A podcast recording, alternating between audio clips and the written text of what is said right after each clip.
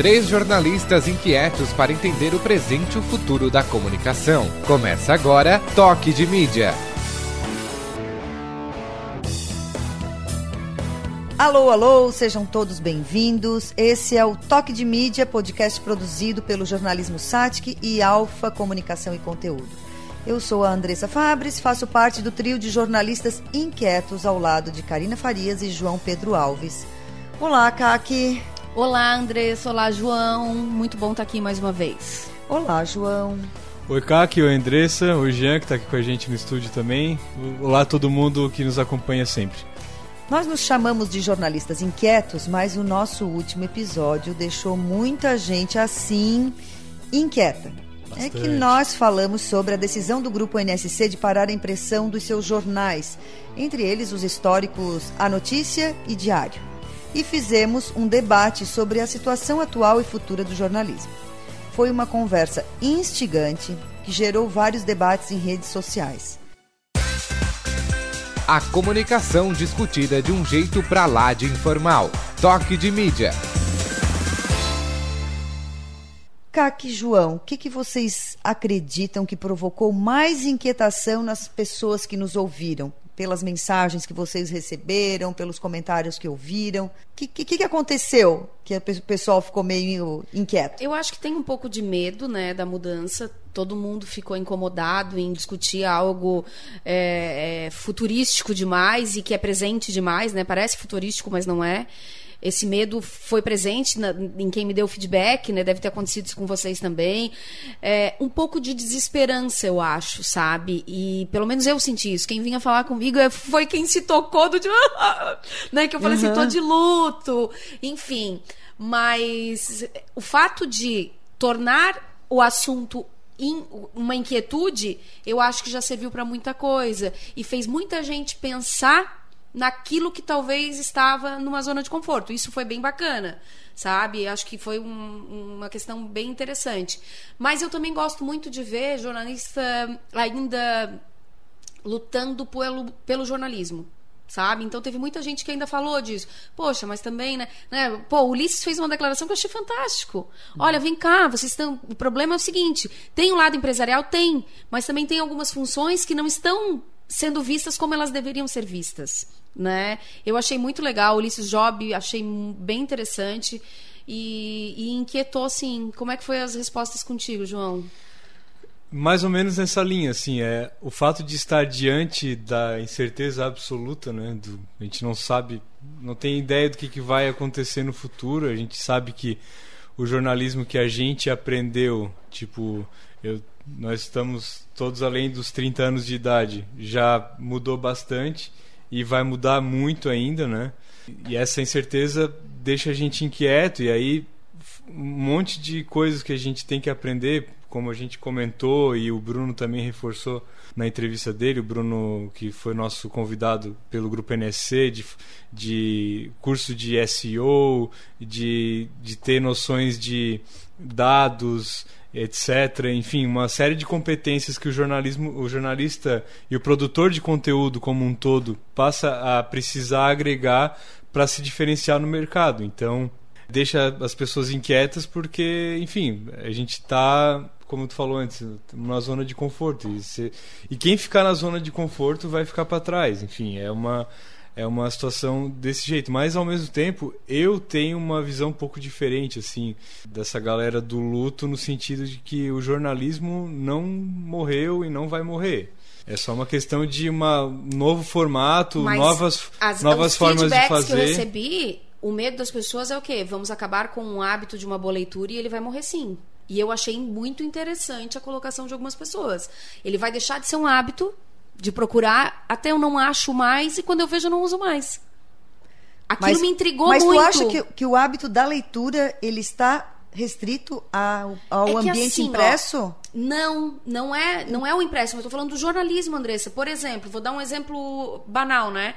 É tu Tu, quando tu tá falando de um conteúdo, tu tá num viés só, de repente. Eu tô falando em produção de jornalismo que passa a fazer uma apuração porque uma coisa é tu gerar conteúdo e eu ir lá me informar daquilo que eu tô interessada. Outra coisa é tu desvendar uma série de coisas, né? O papel de cão de guarda que o jornalista Então, sempre teve. esse eu acho que é fundamental e não vai morrer. Só Cada precisa vez ser bem feito. Mas sabe por que, né? que ele vai. Onde é que ele vai ter espaço? Mas aí é que tá, Kaki. Por que, que a gente fala que o jornalista tem que pensar como empreendedor? Não é que ele tem que sair e criar uma empresa dele e aí trabalhar com comunicação corporativa e só atender empresas. Ele tem que pensar como empreendedor porque ele tem que entender que os- o comportamento das pessoas muda. E quando o comportamento das pessoas muda, eu preciso oferecer algo que atenda essa necessidade dela. Que formatos que elas procuram. Qual é o formato que ela procura? Onde, Onde? que elas estão lendo? Como que elas vão se informar? Mas é tu um concorda desafio. que hábito, a- a- o hábito também transforma culturas? Quando eu passo de fazer alguma coisa sempre, quando eu vejo eu não faço mais ela. Não, Tudo bem, tudo bem. Mas eh, nós estamos falando do hábito da leitura ou estamos falando de jornalismo? Porque Do o jornalismo ele não precisa não, ser é que entregue. assim, ó, é que tu tá falando de oferecer algo pra alguém. Então, ah, tá, porque diminuiu o número de leitores, agora a gente vai só pro online e aí a gente reduz a redação e o cara que tava fazendo o texto aqui, ele vai passar a fazer, entende? Tem uma questão Mas do é- empreendedor, porque assim, ó, pro empreendedor é Mas muito bom. é. Não, Kaki. É porque a pessoa. É isso que o o João acabou de dizer. O João acabou de dizer. Vem uma série de habilidades que não dá para eu pensar que eu só vou ficar escrevendo. Fazendo jornalismo como sempre. E, aliás, é, a gente está falando de jornalismo e de comunicação aqui, mas todas as profissões vão passar por isso. Sim. Entendeu? Todas as profissões Sim, sim. vão ter que repensar como elas fazem. Que é o tema de programa de hoje, né? Entendeu? Porque assim, é, porque assim, ó, é, pega. Vamos lá, no roteiro lá de inovação que a gente veio, é, foi lá visitar a Galp em Portugal. A Galp é uma empresa de petróleo e gás, tá? O posto do futuro que eles estão projetando não tem bomba de combustível. É um posto em que a pessoa bota, estaciona o carro, carro para carregar de energia e tem uma série de serviços. Então eles precisam esse exercício, por isso a questão do viés empreendedor. Eu preciso exercitar o tempo todo esse, essa minha capacidade de desaprender e reaprender e entender comportamento. Só para citar um outro exemplo, é, até um pouco mais próximo da gente. A gente deixou de ir ao banco, de ir à lotérica para pagar a conta. A gente está fazendo tudo ou via aplicativo, ou via internet bank, ou via caixa eletrônico. Os bancários estão tem cada vez menos mercado para o bancário opera- é, que faz o- a coisa operacional. Caixa. O banca, o caixa, o, o- o operacional. O, é, o profissional dessa área ele vai ter que ser muito mais estratégico, vai ter que ser muito mais Consultor. consultor. O atendimento, ele vai ter. é, é, o, o, o cliente que vai lá na agência, ele vai procurar saber qual o melhor investimento que eu posso fazer para o meu, meu dinheiro render mais, ou qual a melhor linha de crédito que eu posso é, acessar para para comprar um carro, para comprar um apartamento, uma coisa muito mais de consultoria, uma coisa de, Uhum. E de o caixa vai morrer, né? macro. O caixa, caixa a já não- tendência é morrer, já já, não está tem- Mas morrendo. é por isso Já não que tem a categoria houve caixa. uma reação, eu acho, assim, de achar que. Então, o jornalismo morreu. Não, mas a, transação financeira morreu? Não, a transação Não, financeira não, entendeu? mas ela não passou mais a ser feita pelo caixa. Mas- o caixa morreu. Não. Mas O o, jornalismo, o jornalismo, jornalismo não morreu. Não morreu. Ele vai precisar certas atividades, aquelas mais mecânicas, não vão, por exemplo, pega o jornalismo esportivo. Mas tu tá entendendo que fica é, aí. é- depende da visão que tu entende do jornalista. Por exemplo, eu vou trazer o Ulisses Job de novo aqui, que devia estar aqui, né? Mas o Ulisses Jobs falando sobre a questão. é, enquanto empreendedor, eu não entendo realmente o fotógrafo como um cara que escreve com a luz. Não, Mas eu, eu discordo é, da visão de que o fotojornalismo morre. Entendeu? Porque a gente. é, ele fica mais. é, vamos dizer assim. Aquilo que todo mundo. Quem procura tá excelência fazendo- vai ter um fotojornalista. Exatamente. Só que o cara vai ter que ser um puta fotojornalista. Mas isso sempre foi assim. A gente sempre tem que ser bom. Não, a gente contratava fotógrafo raso. No jornal, a gente contratava fotógrafo raso. Tu E- acha? Total. Eu, eu sou, eu tenho quase três décadas. Eu convivi com fotógrafo raso. Entendeu? Só que esse fotógrafo raso, ele deve estar, sei lá onde. Ele não está mais fazendo foto. Porque ele era um fotógrafo raso. Ficou quem? O Ulisses, o Maurício, entendeu? Caio, Lucas. Por quê? Porque são excelentes, porque escrevem com a luz, porque tem o olhar do fotojornalista. Entendeu? É isso. A pessoa. Mas hoje eles eu estão acho fazendo que a menos inquietação... fotojornalismo do que outra coisa, né? Então o fotojornalismo em si foi comprometido. Não sei, o eu, eu, Maurício, por exemplo, eu vejo como fotojornalista. Ele usa a linguagem de. Ele pode, às vezes, não É, fazer só enfim. fotojornalismo, Enfim. É, trabalhar em veículos, exemplo, mas ele usa o olhar dele de fotojornalista no trabalho que ele desenvolve. Eu vou te dar um exemplo. A gente está produzindo um livro da história de uma empresa. Eu contratei um fotojornalista para fazer a foto. Eu não contratei um fotógrafo aleatório de eventos. Eu contratei um fotojornalista. Porque eu estou contando uma história. E se eu quero contar uma história, quem é que é especialista em contar histórias? A identidade do trabalho do Tá cara. entendendo? Sim. Só que o que eu acho que inquietou as pessoas não foi a, a, a, a- ah, o o jornalismo vai morrer.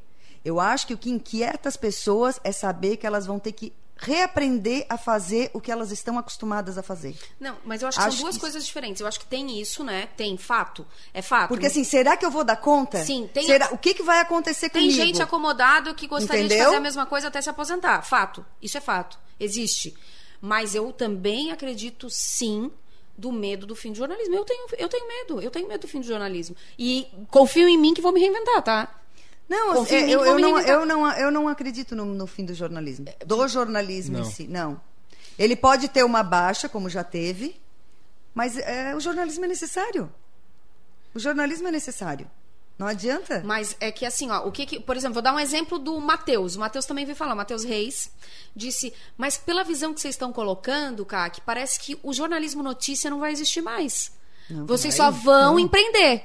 Só tem empreendedorismo nessa Não, história. mas ele está entendendo empreendedorismo como eu montar uma empresa. E não é isso. O empreendedorismo é tu ter visão de empreendedor. Quando se fala em empreendedorismo, tem o empreendedorismo e tem o empresariado. O empresário é aquele que bota o negócio dele. O empreendedor é aquele que pensa com uma visão de sempre fazer o novo, de o que que, o que, que a pessoa, vamos botar de forma generalista, né? não, não, não especificamente, mas o que, que o leitor do jornal, é, qual é o hábito dele agora? Olha, ele não está mais lendo jornal, ele está criando um novo hábito, veio o smartphone. Como que eu posso oferecer a, a notícia para ele numa plataforma diferente? Posso dar um exemplo de empreendedorismo? Voltando ao da semana passada, do Piara. O Piara era o colunista de política do Diário Catarinense. Ele percebeu que as pessoas começaram a procurar informações no digital. Ele tem, ele começou a botar notícia no Instagram, ele começou a ter um grupo de WhatsApp para disseminar a colu- a coluna dele, disseminar a informação. Ele criou um podcast. Mas ele ainda tem Ele um grupo por trás vídeo. dele que pesa, tá? Eu acho que não Mas é um bom ele- exemplo. mas ele- enfim, mas, ele não está Kaki, acomodado, concordo, Não, João. Kaki, quando a gente fala em ser empreendedor, é fazer dentro do ambiente que tu está, buscar o caminho. Pode ser que tenha empresa que não dê esse espaço, mas aí o que, que tu faz? Tu toma coragem e vai buscar outra Sim. coisa? Tu não fica acomodado dentro daquela empresa e dizendo: ai, empresa, tu não me dá espaço para fazer isso. Mata aquela empresa! Aquela empresa só se sustenta porque tem gente acomodada dentro dela. E podcast, quanta gente tem Entendeu? fazendo podcast com, às vezes não tem a estrutura que a gente tem aqui, mas faz. É que Cara, daí a gente vai para uma gente, questão cara. de sustentabilidade, que a gente também já discutiu e que eu acho que hoje a gente vai falar de profissões do futuro. É, vamos Sim. lá. Não vamos é? escutar. Vamos escutar A os gente, nossos. fez, a gente fez o uma, Uma provocação. provocação. no último episódio. Nós deixamos duas perguntas, né, provocativas para os nossos queridos ouvintes. Quais as atividades da comunicação e aí aí a gente inclui jornalismo, relações públicas, publicidade e outras mais Design. deixarão de existir e quais atividades surgirão? Vocês têm uma ideia sobre isso, Kaki e João? Desde que a gente. Fala, João, do que a gente vem conversando. Cara, eu acho que o jornalismo não morre, isso é fato, mas eu a princípio vejo muito a questão dos dados, né? De trabalhar com dados. Agora, como vai ser trabalhado, não sei. É o que a gente já discutiu lá num, num outro programa que recomendo os ouvintes ouvirem de internet das coisas, inteligência artificial. Nós, vai ter jornalista produzindo conteúdo para outras plataformas que a gente nem imagina, pro, sabe, pro espelho do banheiro, pro para o micro-ondas, para uma série de, de interfaces que hoje são meros eletrodomésticos, são outras coisas, que daqui a pouco elas vão estar conectadas à internet e também vão disseminar informações uhum. e, a, e, as próprias é, smart é, esqueci o nome uhum. da, da smart Alexa. Speakers. É, smart speakers ali da Alexa, do, do, do da Amazon, do Google, é, enfim, vai ter vai ter uma inteligência humana por trás dessa inteligência artificial produzindo esse conteúdo. Uhum. Eu, eu, eu, vejo muito por aí. Eu também aposto no lance da voz, né? Os comandos de voz vão crescer cada vez mais, porque é uma questão de mobilidade, por aí vai. E aí eu, eu, não, eu não sei dizer, porque eu tenho mais dificuldade de, desse olhar futurístico, mas eu vejo funções é, com comando de voz, assim, sabe? Na comunicação. A gente vai usar muito isso para tudo. Então vai ter que ter alguém que entenda os dados para receber isso, porque hoje a, o, o comando de voz ainda é um problema, né? Para identificação, por exemplo, por que, que o nosso podcast, de repente, não cai como palavra-chave inovação, né? Uhum. isso é um, um, um, algo a ser superado, mas eu vejo assim que a gente vai ter muito o que trabalhar com relação de comando de voz, de informação, e aí no espelho, mas eu vou pedir para o meu espelho, então já vai um comando e o espelho me manda. E aí, durante eu estar tá fazendo outra coisa, ele vai mandar algo em áudio. Então eu, eu aposto muito num futuro assim, com muito comando de voz. Eu, eu, eu acho bem difícil fazer essas previsões, sabe? Do que. Acredito que atividades que são mais. É, a Marta Gabriel que diz, né? É, os, as máquinas, os robôs vão substituir os humanos que fazem atividades robotizadas. É a história do banco. Né? Então, assim, aquilo que tu faz, para e pensa aquilo que tu faz. O que eu faço? Um robô me substituiria? Então, eu, a minha atividade está em risco, independente de qual profissão ser. Mas eu vejo na comunicação, de forma geral, e muito o que, o que envolve a curadoria e a estratégia, porque o jornalista, em essência, ele é um contador de histórias e ele é um curador. Porque quando ele seleciona o que do que aconteceu na cidade, ele seleciona para colocar num jornal, naquelas 10, 12, 20 páginas, ele já está fazendo uma curadoria. Uhum. Né? Então, ele, ele tem esse, essa habilidade de ser tem. curador. Tem. Né? Ele vai agora faz, usar essa habilidade de uma outra forma, numa outra plataforma. As duas, né?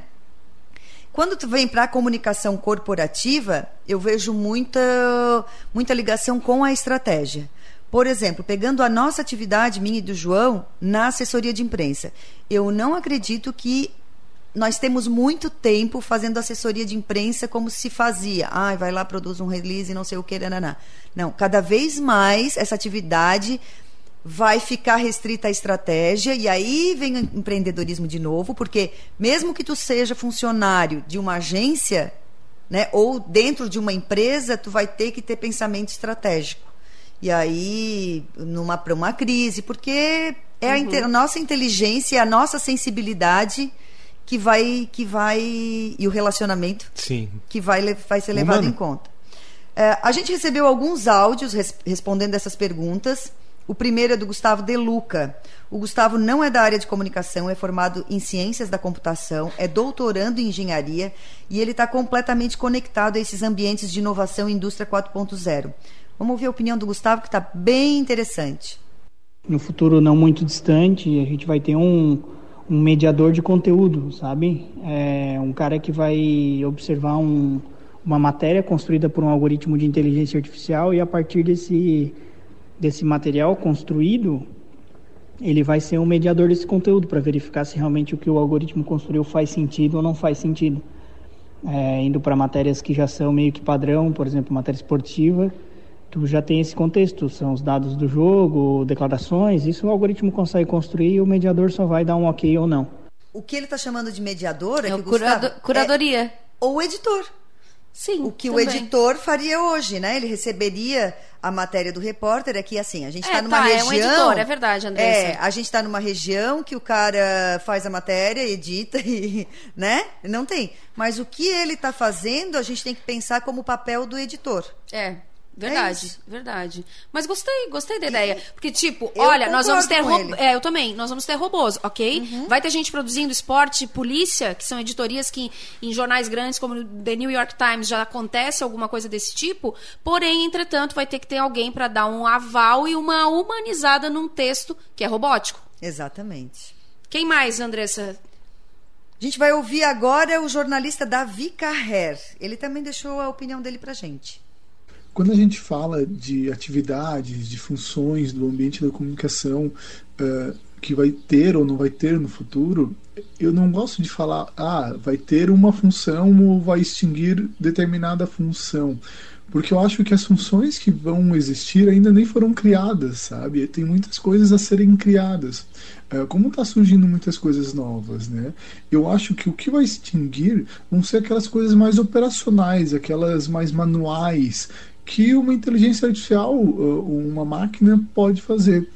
Uh, e aí, o, quem, qual vai ser o diferencial? O que o profissional vai, vai ter que ser nesse novo ambiente, né?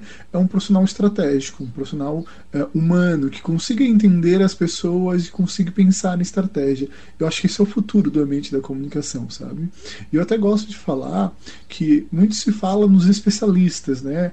Ah, as pessoas têm que ser especialistas em determinada área. Eu acho que o futuro é o contrário, é a gente ser generalista e estratégico. A gente conseguir ter um olhar sobre tudo, uh, sobre todos os fatores. Claro, a gente vai precisar ter algumas especialidades, mas a gente vai ter que ter uma noção do todo para poder tomar decisões estratégicas. O Davi tá fechado com a Andressa e com o João. Bastante, Não é? bastante. A gente, a gente tava, tava brincando aqui, que a Kaki comentou que falaram com ela que a gente tá dois contra um. É, eu tô em minoria aqui, tá? Eu sou a minoria. O Davi tá fechado com vocês. Mas eu achei bem interessante e acho que é por aí mesmo. É, é, estrategistas nós vamos precisar ser mesmo. O generalista, eu acho que a gente sempre foi um pouco, sabe? O jornalista é um generalista, né? É, é que, é que a gente está num ambiente, de novo, né? A gente está num ambiente de, de veículos pequenos. Né? Quando tu vai, a gente assi, a, ouve o café da manhã da Folha, gente, eu fico impressionada com o grau de especialização que aqueles repórteres, aqueles jornalistas têm em determinados assuntos. Né? Então, é, aqui a gente nunca teve isso, né? Sim. No máximo política. É. É, eu mesma que fiz editoria de economia, Economia. não, não é. Não, E não tem a, e tem a galera do esporte, né? É que o esporte, pra mim, já é mais do que uma editoria, né? Ele já é um, um setor à parte, né? Tanto É. só vê, na rádio tu tem jornalismo e esporte. Nos, a Isso. RBS também, a antiga RBS, a NC também faz isso. Então, é nesse sentido. Mas eu acho, eu acho que a gente, aqui, a realidade sempre foi muito generalista. A gente faz um pouco de tudo e, principalmente no meio digital, a gente vai fazer mais ainda. O Diego Piovesan, que é publicitário, Diego Piovesan de Medeiros, especialista em design e também professor no curso de design aqui da SATIC, deu a opinião dele. Vamos ouvir. Eu começo minha fala parafraseando um escritor ah, do cyberpunk, William Gibson, uma frase que ele diz que o futuro já está aqui, só que ele está mal distribuído. Eu gosto bastante dessa frase porque retrata muito da nossa realidade, né? A gente vê carros autônomos em um determinado local, a gente vê muita tecnologia e se falando muito e trabalhando muito com empresas ah, com criptomoedas e, e outras relações de big data, machine learning. Só que a gente também tem um contraponto de ah, um Brasil que não tem conexão, ah, muitas pessoas que ainda não têm o básico de ah, saneamento e, e N situações que, que poderiam já estar tendo para sua vi- sobrevivência. Então a gente está num mundo que ele é tecnologicamente desigual e um mundo que é tecnologicamente também ah, muito distante. Só que o futuro já está aqui. Então a gente já enxerga, já vê e já vive muitas dessas coisas. O profissional de comunicação é um profissional que ele transita. Então, uma das coisas que eu percebo é que quando a gente vai ou ouve alguém de um grande centro e que muitas vezes está trabalhando com essa relação de tecnologia, é muito claro a gente perceber que Big Data, Machine Learning é algo presente, é algo que vai revolucionar tudo. Né? A gente já vê profissionais da, da área da engenharia, da área da computação, da área uh, da comunicação falando que tudo é dado, né? tudo é informação, tudo, tudo, todos os dados geram informação para algum tipo de pesquisa, para um tipo de coleta, para um tipo de, de contexto.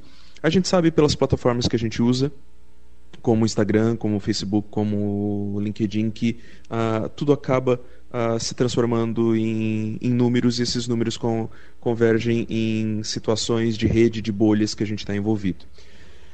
Uh, mas uma das coisas que eu percebo e que talvez seja o ponto principal do profissional do futuro é que seja com dados ou sem dados, o profissional ele vai ser um storyteller. Uh, quando a gente fala que ele é um storyteller, a gente está falando que é um profissional que sabe contar histórias. Mas aí vocês me dizem uma coisa, ah tá, mas o jornalista, uh, o publicitário e o designer já contam histórias, né? Mas cada vez mais a gente tem isso enquanto, enquanto uma profissão e daqui a pouco o jornalista com a sua formação ele vai ter no seu na sua carteira assinada ou na sua característica enquanto profissional daquela empresa como um contador de histórias.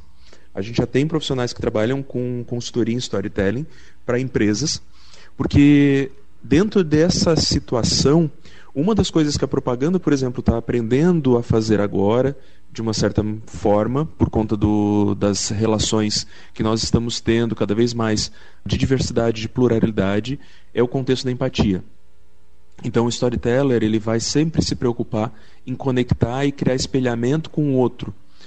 Ah, o próprio jornalista, o próprio publicitário, ah, eles estão cada vez mais se preocupando com aquela pessoa, com o usuário, com o, o que recebe a informação nesse contexto uh, gerando empatia, gerando entendimento, gerando uh, o espelhamento daquela história. Então, quando se cria uma narrativa, quando se constrói uma narrativa, está se pensando sempre se aquele outro, aquele ouvinte, ele vai conseguir se visualizar naquela narrativa. E o storyteller vai sempre se preocupar com uma das coisas muito essenciais. Uh, qual é a pluralidade que essa minha história chega, para quem ela chega, de que forma ela chega a gente não está mais falando para um tipo específico de pessoa, a gente pode estar tá falando para outros e a gente precisa também saber se conectar. Sim, as duas coisas estão muito conectadas, né? o que o Diego falou e também está conectado ao que o Gustavo falou antes, porque os dados eles vão prover informações de, é, de conhecimento do público com quem tu vai te comunicar, principalmente, né? entre outras é, funções que os dados é, têm, têm atendido ao mercado da comunicação. E com essas informações mais apuradas, tu tem um, um balizamento muito mais forte para para a forma com que tu vai escrever ou vai produzir material em áudio, não vídeo, parte do enfim. nada, né? Não parte do nada, Não né, parte João? do nada. Tem uma informação muito mais precisa do que essa audiência consome e o que ela deseja. Outra coisa que o Diego Piovesan falou e que foi muito bacana é de uma nova função que está surgindo, que são os placemakers. Vamos ouvir do que ele falou. Um outro contexto profissional que é interessante a gente destacar e que também vai totalmente ao encontro de criar um ambiente uh, que ele gere tranquilidade no meio do caos. Está uh, muito ligado com a arquitetura e está muito ligado com o design e também um pouco com a engenharia uh, civil, que é o contexto do placemaking. Os placemakers, né, os profissionais que trabalham com esse contexto, que estão muito envolvidos também ainda com cidades inteligentes e com a relação de convívio desses lugares, eles pensam em ambientes que sejam ambientes para utilização pública, que ah, como praças e, e, e, espaços públicos, só que bem desenhados para um conforto e segurança dentro desses espaços. Então, eh, geralmente alguns desses profissionais da área de arquitetura e design, ah, eles estão migrando muito para essa ah, esse tipo de profissão que abrange não só o, o, conforto, mas talvez uma navegação no ambiente, o um entendimento sobre uh, esse ambiente, um entendimento sobre o quanto esse ambiente ele pode uh, gerar várias experiências e várias sensações. Então, muitas vezes um espaço abandonado dentro de uma cidade, quando a cidade começa a ter esse olhar inteligente e criativo sobre as coisas, esse, esse ambiente se transforma, esse espaço se transforma, uh, como a gente pode ver até Uh, até aqui em Criciúma, né, e a gente sabe que o podcast ele acaba sendo mundial, mas, mas localmente, aqui da, da cidade onde eu estou, principalmente, a gente tem ambientes como o próprio Parque das Nações, que ainda precisa melhorar muito em placemaking, mas ele já é um lugar que ele consegue uh, criar um nexo de várias pessoas dentro de uma cidade. Né? Então isso, isso é favorecedor principalmente para as pessoas que uh, estão cada vez mais em centros urbanos e esses centros urbanos eles não têm uma uh, um convívio né, social aí bem planejado. Então, as cidades inteligentes, além de mobilidade, elas também pensam nessa relação do placemaking. E aquele profissional que vai trabalhar com isso tem um desafio gigante de talvez revitalizar lugares, uh, trabalhar com esses espaços públicos, trabalhar com espaços dentro de empresas também para essa convivência. Então, eu acho que isso é um ponto uh, bem legal para se falar para profissões daqui uh, daqui a alguns anos, mas parafraseando o William Gibson, o futuro está aí, só que mal distribuído. Então, alguns lugares já estão antenados, já estão fazendo isso, uh, e algumas cidades precisam também se mexer, já que a gente também tem efeitos migratórios de, cidade, de uh, centros urbanos, que as pessoas não aguentam mais ficar naqueles lugares. Então, os espaços eles precisam ser convida convidativos também. É um otimizador de ambientes e espaços, né, João? Para mim, traduzindo, é, é isso. É, contribuição valiosíssima do Diego, como traz de novo o conceito do humano no centro, do né? inclusivo. Do inclusivo e de preparar um ambiente para que ele seja mais agradável para o humano.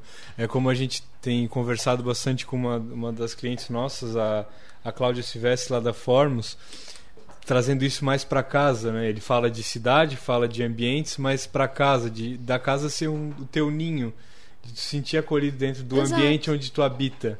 Né? Uhum. E nisso vale para espaço público, para espaço empresarial. Achei também genial a, a colaboração do, do, do, Diego. Mestre sendo mestre. Mestre sendo mestre.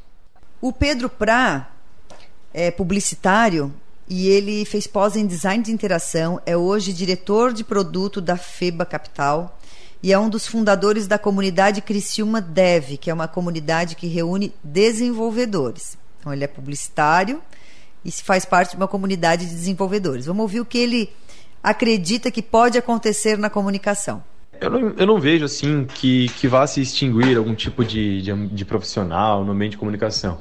O que eu estou entendendo é que a tecnologia vai dar possibilidade para os profissionais serem mais autônomos no que eles fazem. Por exemplo, hoje em dia, um redator escreve a matéria, tem que passar para o pessoal do vídeo para editar, gravar, fazer todo o processo, até quem sabe um, um, vídeo ser divulgado num jornal. É um processo mais longo, mais oneroso, envolve mais, mais personagens.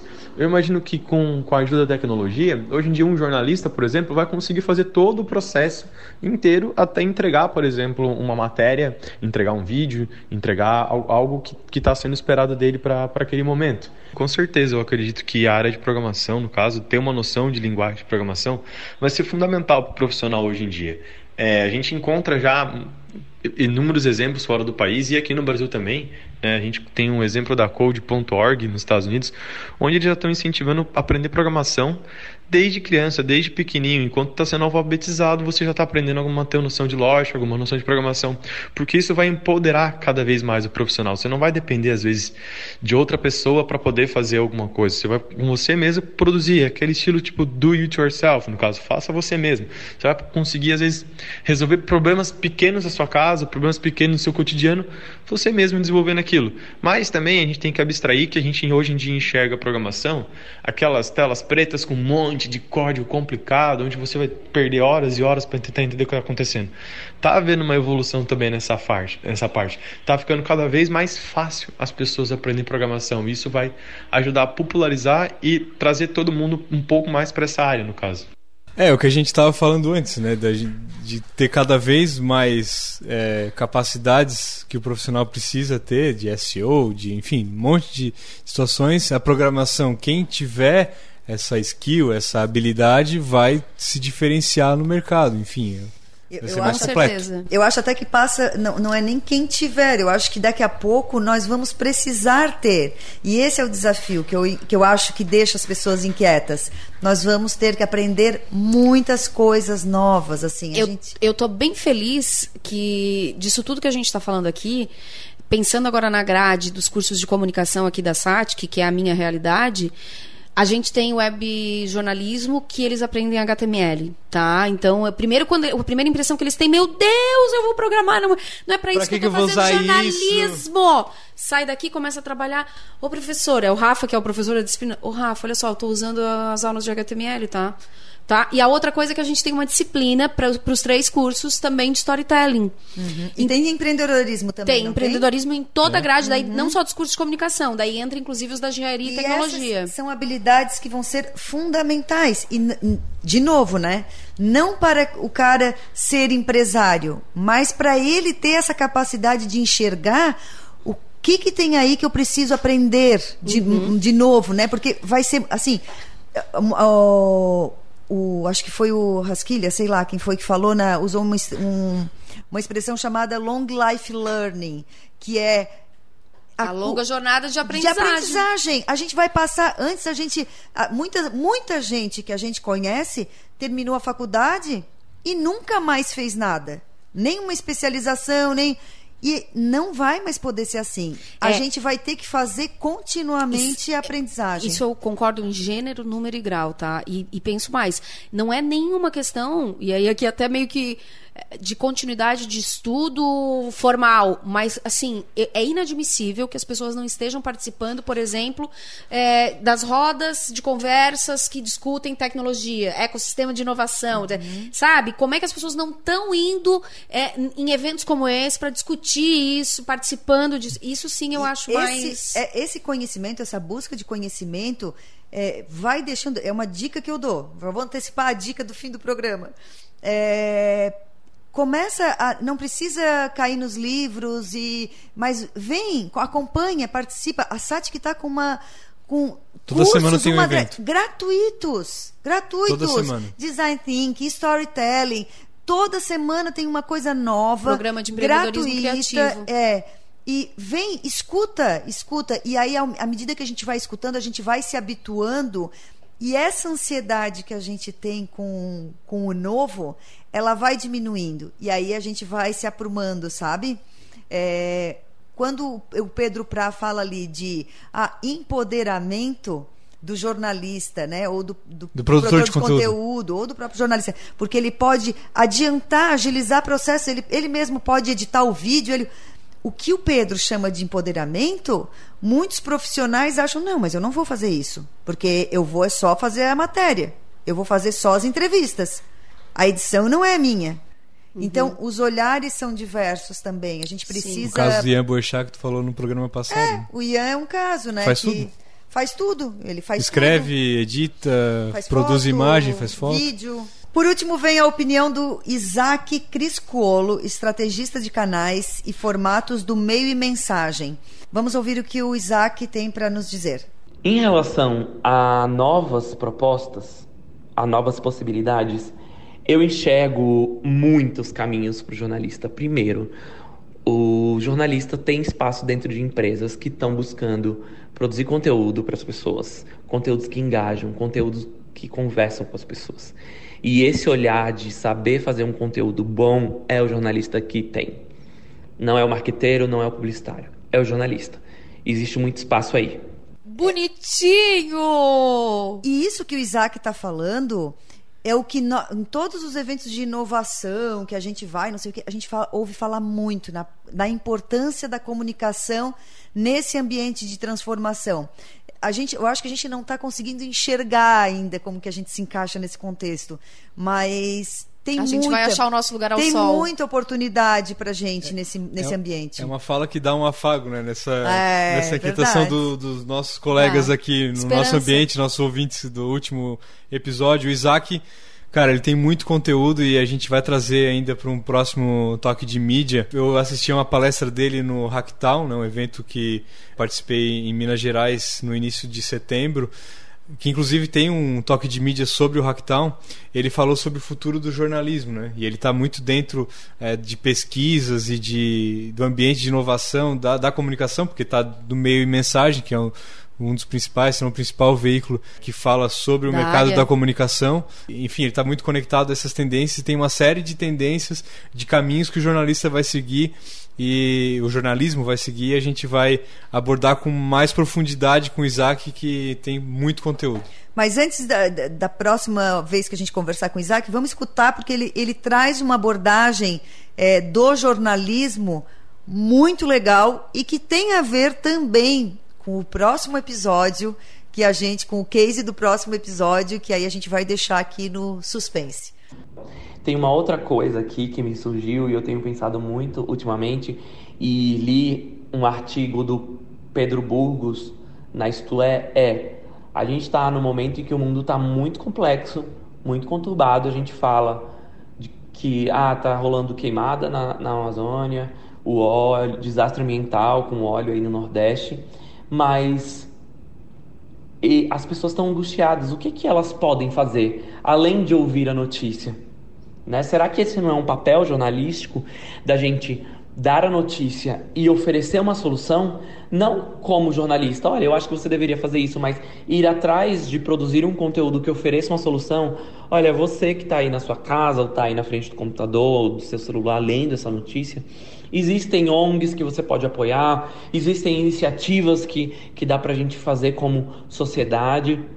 É tentar reduzir essa angústia essa inércia que deixa as pessoas paralisadas, oferecendo uma solução. E eu acho que aí existe um jornalismo de serviço social muito forte que tem a ver também com, com o serviço de saúde mental. Como a gente ajuda as pessoas a navegar nesse mundo e que elas continuem envolvidas na história e não se sintam impotentes. Porque a impotência leva ao B. Bom, eu não posso fazer nada, então não vou fazer nada em levar esse olhar de: olha, existe esse problema e você, cidadão, pode fazer isso.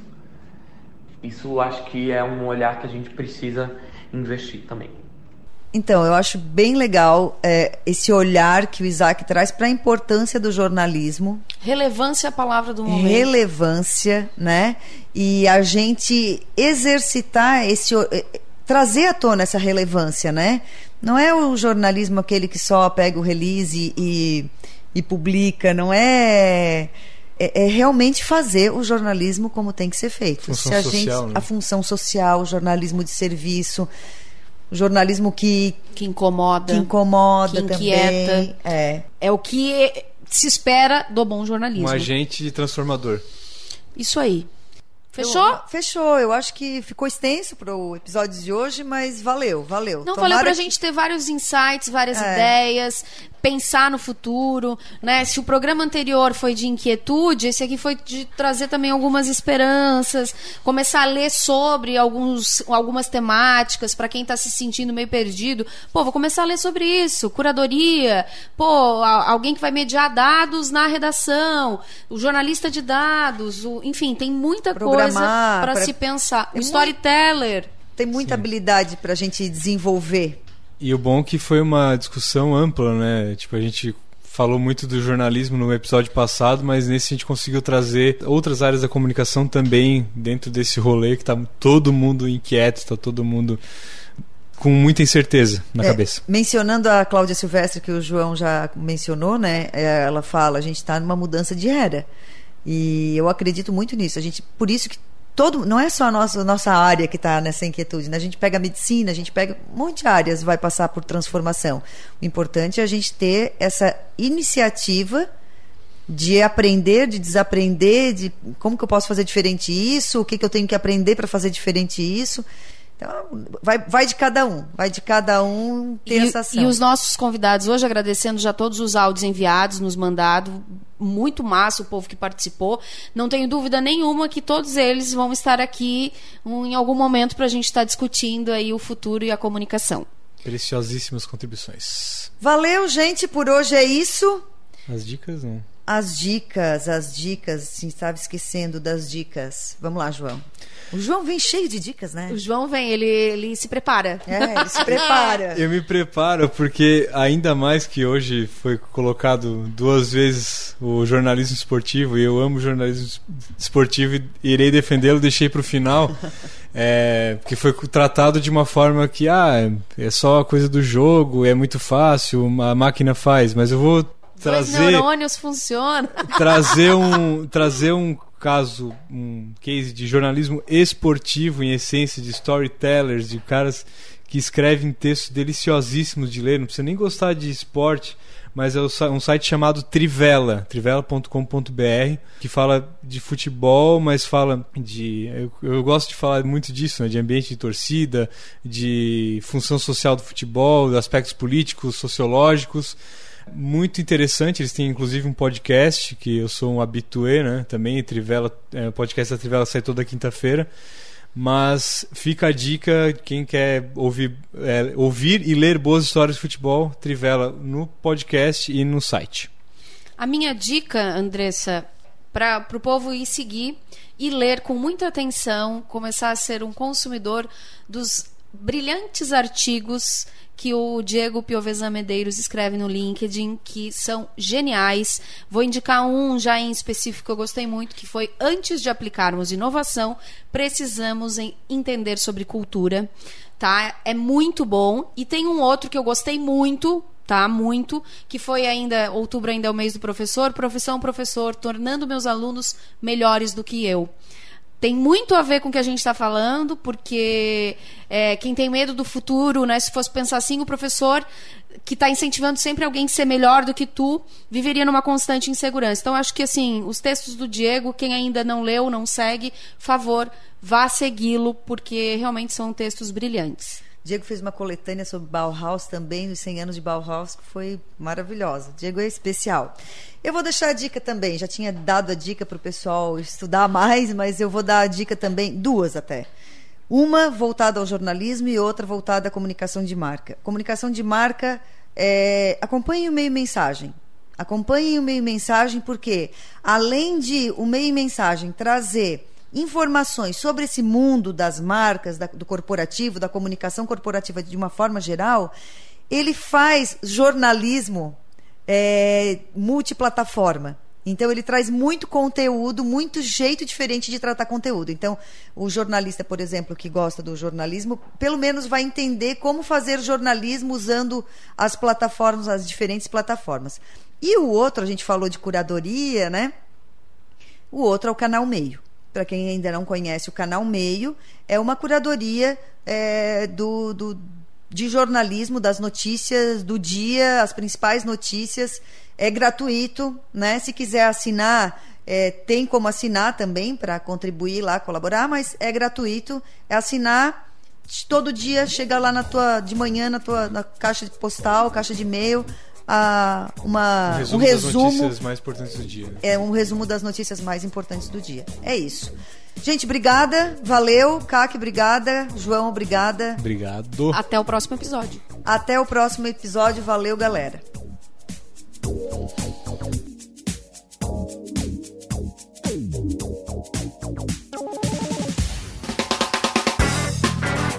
Você ouviu Toque de Mídia, um papo cabeça sobre o que rola no mundo da comunicação.